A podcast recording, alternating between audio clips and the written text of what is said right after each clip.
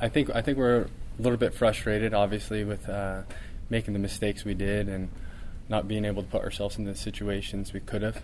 And uh, I, I think I think we're just frustrated. But I think that we just move on, we learn from it, and we take what we, we did wrong and expound upon it for, for this next game we have against Utah State. So.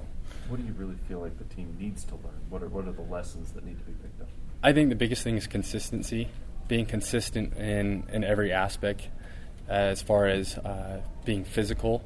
You know, there's there's there's plays where I feel like we just try to do too much, and it kind of leaves us undisciplined. And so we got to be disciplined just consistently uh, every single play. So I think the biggest thing is just consistency with the defense. On the from the defensive standpoint, how, how do you approach going up against a team that's putting up, granted not against the toughest schedule, but still putting up really big offensive numbers? How do you approach that task? Exactly. Utah Utah State has put up big numbers, and they're very explosive. And I think as a defense, we got to put ourselves in the right positions. Uh, we got to trust the process as far as the scheme, what the coaches are uh, teaching us, and trust that players will be in certain situations and not going out out from our assignment. Because I feel like when there's miscommunication and there's undiscipline, that big plays can happen, and we saw that against Washington. We just got to trust the process, trust the players, trust the coaches, and trust trust everything that's going on, and then we'll be able to be more of a sound sound defense.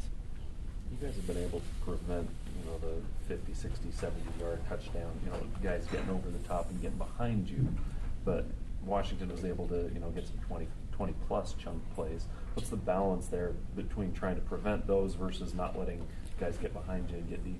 A lot of it has to be with uh, missed tackles. Um, we talk. I've been talking about discipline and consistency and being able to trust the, the scheme and where you're supposed to be.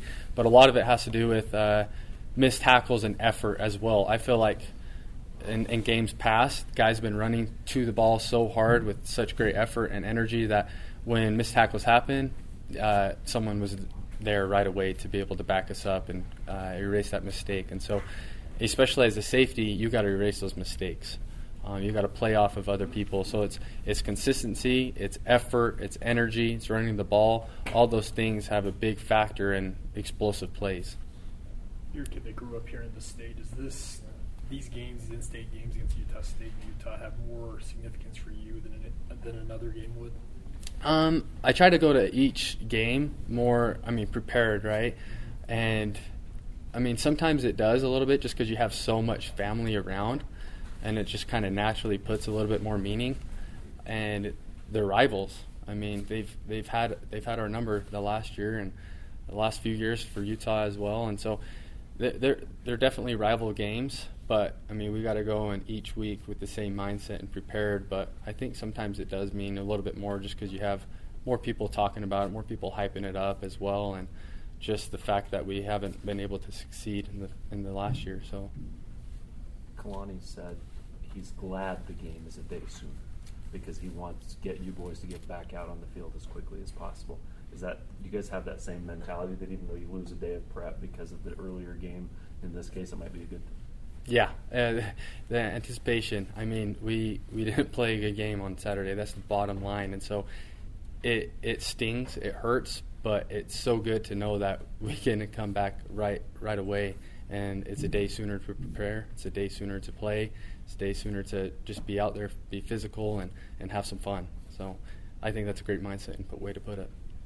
Practically, with the short week, you guys try to kind of cram a little bit more into each day, knowing that hey, we got to be ready by Friday, not by Saturday. Or?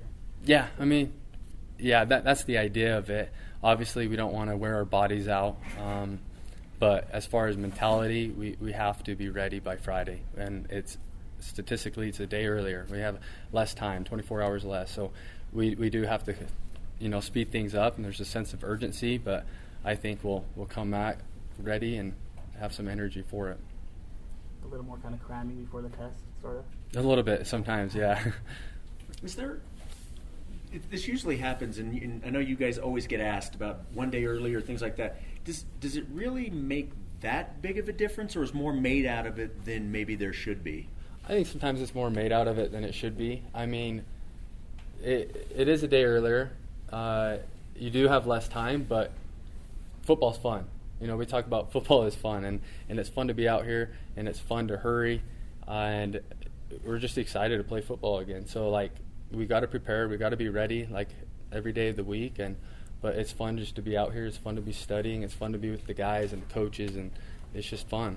So that's the best way to put it. Kalani mentioned Dayan might be able to come back this week. How how important of a cog is he in this defense playing alongside you? He's really good.